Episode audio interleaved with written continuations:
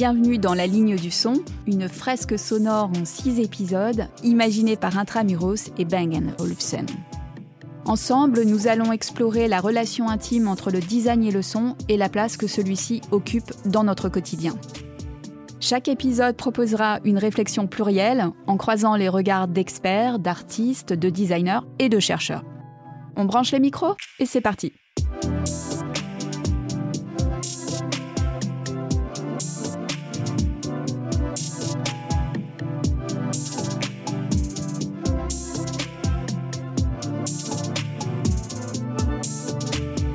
Bonjour à tous, bienvenue dans la ligne du son. Pour ce cinquième épisode, nous allons nous mettre à l'écoute du monde vivant en nous intéressant à l'écoacoustique. Alors pour aborder ces questions, j'ai la chance d'avoir avec moi euh, Léo Papé. Bonjour. bonjour, tu es bioacousticien. Tout à fait, oui. Et tu travailles pour Biophonia, tu vas nous expliquer ça dans un instant. Et Pauline Méry, tu es chargée de production euh, pour l'exposition notamment Musique animale qui se tient donc à la Philharmonie de Paris. Donc Léo, tu es bioacousticien. En quoi consiste ton métier? Donc les bioacousticiens et les bioacousticiennes euh, travaillent sur euh, la grande famille de la communication animale par le son. On parle souvent de bioacoustique euh, pour décoder le langage animal, par exemple, à l'échelle d'une espèce. On considère, euh, je ne sais pas, un merle noir qui discute avec euh, un autre merle noir, par exemple. Ils vont échanger des informations. Donc, il va falloir coder une information dans la voix, dans le message. Ce message va se propager dans un environnement.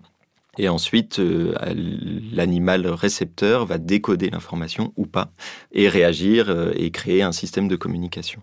On se définit aussi parfois en tant qu'écoacousticien. Donc dans ce cas-là, on travaille euh, en écoacoustique, qui est un domaine scientifique assez semblable, en tout cas cousin de, de, la bioacoustique. Et là, on dézoome un petit peu et on travaille à l'échelle du paysage sonore. Donc le paysage sonore, c'est vraiment l'ensemble des sons qui constituent un écosystème.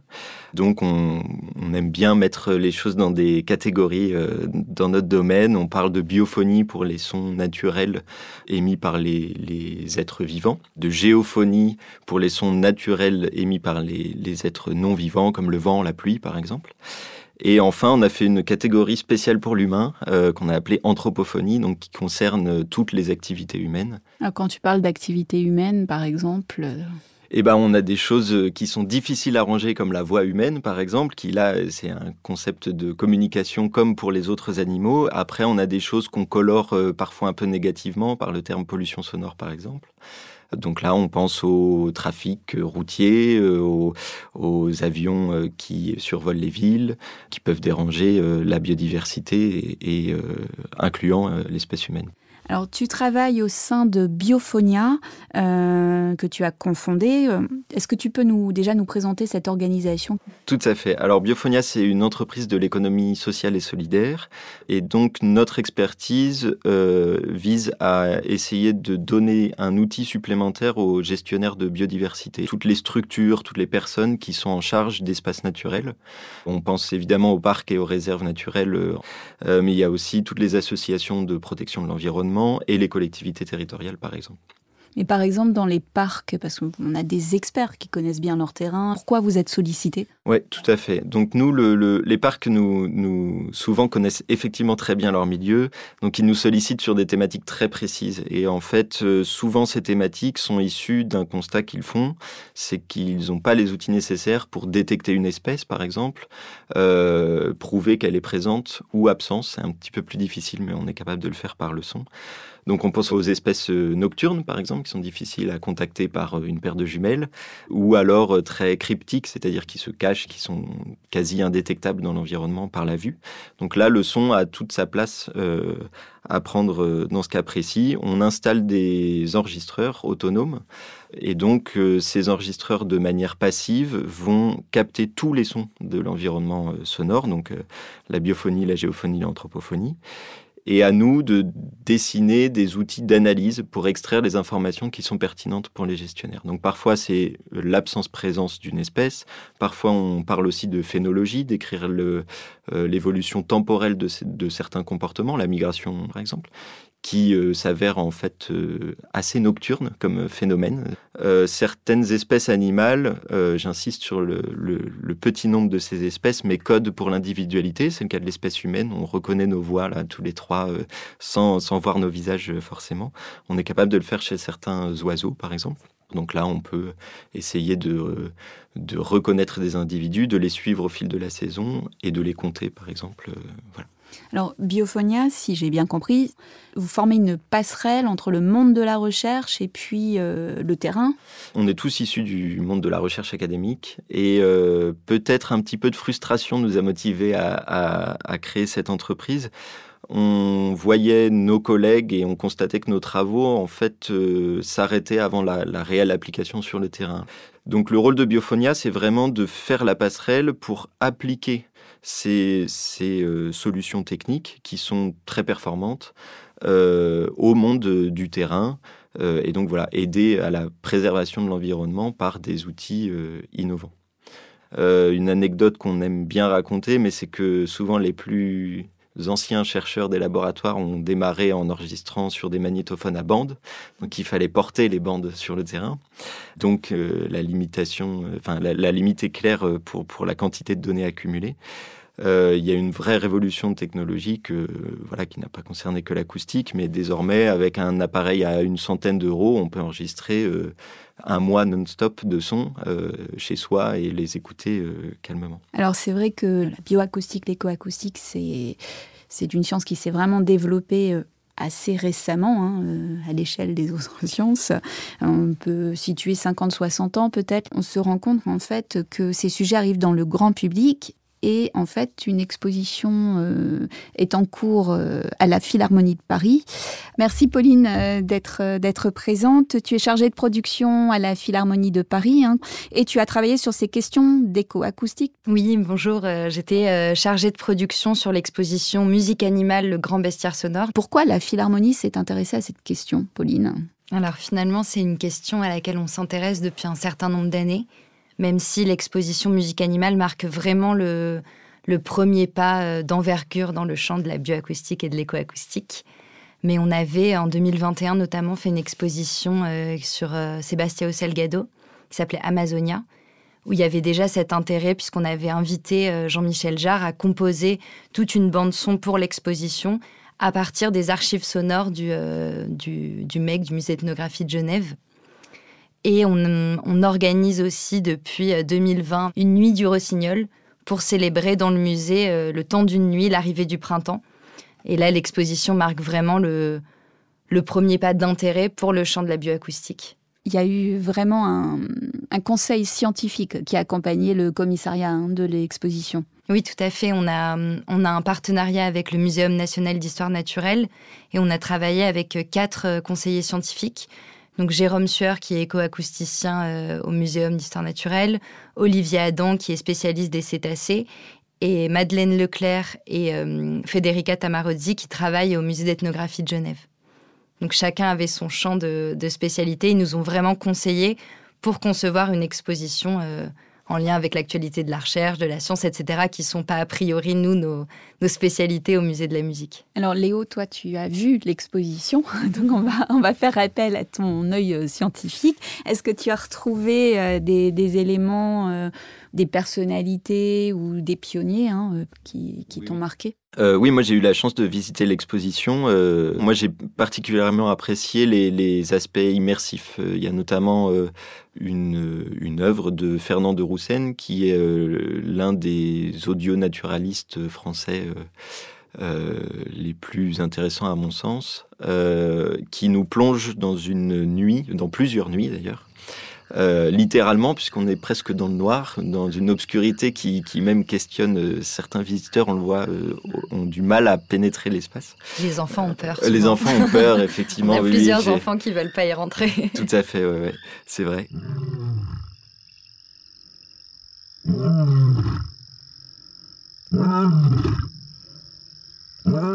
Et là, on est vraiment guidé uniquement par le son. Il y a un travail de spatialisation aussi qui est très intéressant quelques, quelques indications sur les espèces qu'on entend apparaissent, mais ne sont pas du tout euh, des injonctions à l'écoute. On peut aussi fermer les yeux, on peut se déplacer dans, l'espace. Et j'ai vraiment beaucoup apprécié cette, cette immersion. Et moi, ce qui m'a aussi beaucoup plu, c'est évidemment tout l'aspect musical, l'approche quasi scientifique de certains compositeurs, comme, euh, euh, Olivier Messiaen euh, il y a quelques années maintenant, mais aussi Chassol, cette résonance qui, entre des artistes plus récents et d'autres qui font partie maintenant du répertoire classique, qui ont toujours vu la nature comme une source d'inspiration. On voit des, dictées à main levée de, chants d'oiseaux d'espèces diverses et variées. C'est assez impressionnant. a, ça fait écho avec nous des questions qu'on se pose sur des représentations du son. La notation par la musique est, une représentation qui ressemble beaucoup à nos spectrogrammes, par exemple, où on, euh, trace du bas vers le haut les, sons graves vers les sons aigus et la temporalité de gauche à droite comme sur une partition. Alors pour le côté immersif, c'est quelque chose qu'on met en place dans toutes nos expositions, parce qu'à chaque fois on se pose la question de comment, euh, comment exposer la musique? Qui est une question vraiment pas simple, que ce soit pour euh, une monographie, un mouvement, ou là, les, chants, euh, les chants du vivant et les sons naturels, c'était la même question de comment on l'expose. Il y a une œuvre notamment très forte, je pense en termes visuels, mais qui fait aussi écho euh, des, sons qui disparaissent. C'est notamment une cartographie des espèces en voie de disparition euh, exprimées dans des langues elles-mêmes en voie de disparition. C'est ça, si j'ai bien. C'est euh, exactement ça. C'est une œuvre du collectif qui s'appelle Art Orienté Objet. C'est une grande carte de, de 10 mètres de long où ils vont tracer au fusain le, les espèces animales en voie de disparition dans des langues vernaculaires elles-mêmes en, voie de disparition. Selon le nombre de locuteurs, le, le nom des espèces est plus ou moins grand. Et on a un balai euh, géant, ce qui techniquement été toute une euh, prouesse pour l'installer aussi, un balai de 5 mètres qui va se déclencher environ tous les deux jours euh, selon le rythme de disparition d'une espèce. ce qui est assez amusant, c'est que c'était un constat de 2010 le rythme moyen de disparition d'une espèce, ce serait euh, une tous les deux jours. Et quand on a demandé aux artistes de réactualiser la carte, ils nous ont dit ben, on n'a pas de chiffres, on ne sait pas quelles espèces on, pourrait considérer aujourd'hui. C'est sûr, c'est beaucoup plus rapide. Si on prend la faune et la flore, ce serait presque tous les jours, euh, voire toutes les dix minutes, on ne sait pas vraiment. Donc on va laisser ça, mais euh, le constat est encore plus terrible que déjà le premier rapport qu'on a à l'œuvre. Bernie Krauss, a notamment une citation assez forte euh, qui exprime que ces 50 dernières années, 50% des sons du vivant auraient disparu. Ça a été un, un résultat issu en fait presque des travaux de recherche menés par Bernie Krauss, qui se définit plus comme euh, artiste, euh, même s'il a beaucoup contribué au développement de la, bioacoustique et de l'écoacoustique. On est vraiment dans une frontière très très poreuse entre scientifique et artiste. Hein. Lui, il est issu plutôt, il est guitariste de rock, il me semble au départ, mais il est tombé vraiment euh, en fascination face au son du vivant. Le son est un très bon vecteur aussi pour illustrer euh, les changements. Euh, soyons optimistes, parlons pas de dégradation de l'environnement, mais les changements environnementaux. Euh, notamment, Bernie Krauss est retourné dans des, forêts primaires principalement, dans lesquelles il était allé 20 ans ou 30 ans plus tôt. Il montre une représentation du son capté dans ces deux forêts à 20 ou 30 ans d'intervalle. Il y a 30 ans auparavant, euh, le paysage sonore est riche, très varié, avec une répartition quasi euh, mathématique. Euh, c'est le fruit de l'évolution. Chaque espèce trouve à peu près sa place pour communiquer sans être gênée par les autres. 30 ans plus tard, quelques espèces persistent, mais on assiste à une pauvreté du, paysage sonore. Donc on, on voit bien que plusieurs raisons sont possibles pour euh, euh, expliquer le fait que certaines espèces ont quitté ces environnements, mais le son, en tout cas, est un bon moyen d'accès à cette donnée. Et on peut euh, notamment le quantifier. C'est aussi l'intérêt, c'est de, quantifier ces changements, notamment dus au changement climatique. Et on peut déployer des enregistreurs sur plusieurs années, par exemple, pour capter ce paysage sonore, son évolution, et faire le parallèle avec d'autres données, comme l'évolution des températures, pour, pour en citer qu'un. Et lors de la conception de l'exposition, il nous expliquait qu'on allait vraiment. Nous, on aimait bien la formule euh, de la Terre qui sent silence, qui est une formule euh, qu'utilise notamment Jérôme Sueur. Euh, et, il nous disait oui, il y a cet ensilencement, mais il y a surtout, on va vers une, uniformisation des sons et on a un spectre beaucoup moins varié sur les paysages sonores. Exactement, oui, c'est cette notion de biodiversité et la diversité, c'est vraiment ce qui est important dans nos écosystèmes. Tout à fait. Et pourtant, quand on préparait cet épisode, Léo, tu me disais qu'un paysage sonore, quand on l'écoute, on pourrait faire tout à fait une comparaison avec un orchestre. Loin de moi de penser que les animaux chantent pour notre propre plaisir, ce qui n'est pas du tout le cas et ce qui a été démontré euh, plein de fois, ce qui n'exclut pas peut-être qu'ils chantent pour leur plaisir. Euh, on voit des, des, articles très sérieux qui ont démontré euh, euh, la sécrétion de substances euphorisantes en, cas de production du chant. et on a aussi des comportements de jeu chez les animaux. Donc peut-être qu'ils jouent, ils chantonnent comme on le fait sous la douche, par exemple. par contre, la comparaison avec l'orchestre a du sens quand on parle de répartition du son. Euh, une forêt primaire, donc un, environnement, disons, équilibré qui est uniquement le fruit de l'évolution euh, sans la part euh, humaine. On a souvent une répartition en fréquence, c'est-à-dire qu'on n'a pas beaucoup d'intérêt en tant qu'espèce animale à chanter à la même hauteur ou à communiquer à la même hauteur qu'une autre. On va se gêner mutuellement et le passage d'informations va être compliqué. Donc l'évolution a bien fait son travail pour la plupart des espèces dans le sens où on a un évitement euh, fréquentiel, c'est-à-dire que certaines espèces vont vocaliser plutôt grave, les mammifères par exemple pour caricaturer, les oiseaux un petit peu plus aigus et les insectes très hauts dans les, dans, aigus. On a aussi une question d'évitement temporel, certains animaux sont nocturnes, d'autres diurnes, mais d'autres préfèrent chanter ou communiquer le matin euh, pendant les périodes chaudes, ce qui est le cas des cigales, et euh, d'autres préféreront plutôt la douceur du soir, etc. Donc on a cette comparaison avec l'orchestre qui fait que la contrebasse joue grave et certains ostinati par exemple. Les percussions vont avoir euh, une richesse de timbres euh, très variée mais peut-être des interventions plus ponctuelles, euh, moins continues que pourrait l'être un pupitre de violon ou d'alto qui a, encore une fois, je caricature, je m'excuse pour les musiciens qui nous écoutent, mais, qui a peut-être parfois le rôle de nappe ou d'habillage, d'ambiance, de, de, fond, qui permet voilà, une répartition sans se gêner en tout cas. Dans l'exposition, en fait, euh, Pauline, ce, qui est assez intéressant, c'est qu'on part euh, du chant euh, C-H-A-N-T, hein, du chant pur des, des, animaux, jusqu'au chant C-H-A-M-P-S musical. Et on s'aperçoit en fait que les baleines ont inspiré jusqu'à des groupes de métal.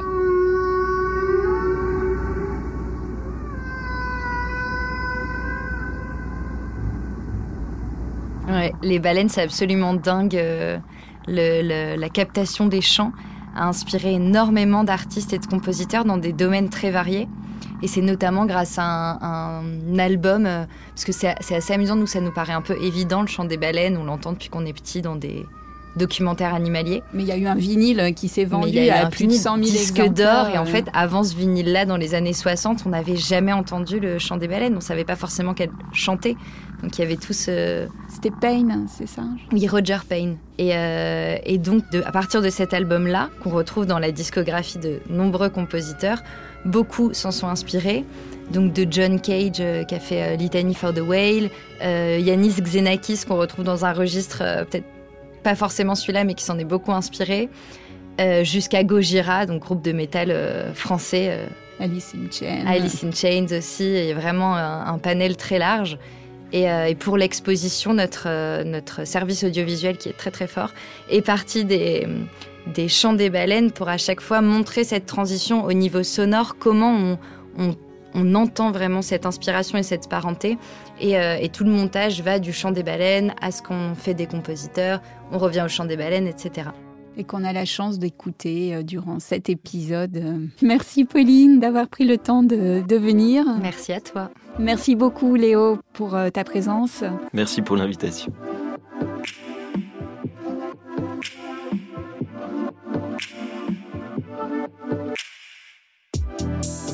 C'était le cinquième épisode de La Ligne du Son, une série audio coproduite par Bang Olufsen et le magazine Intramuros, à retrouver sur intramuros.fr et sur toutes les plateformes de podcast.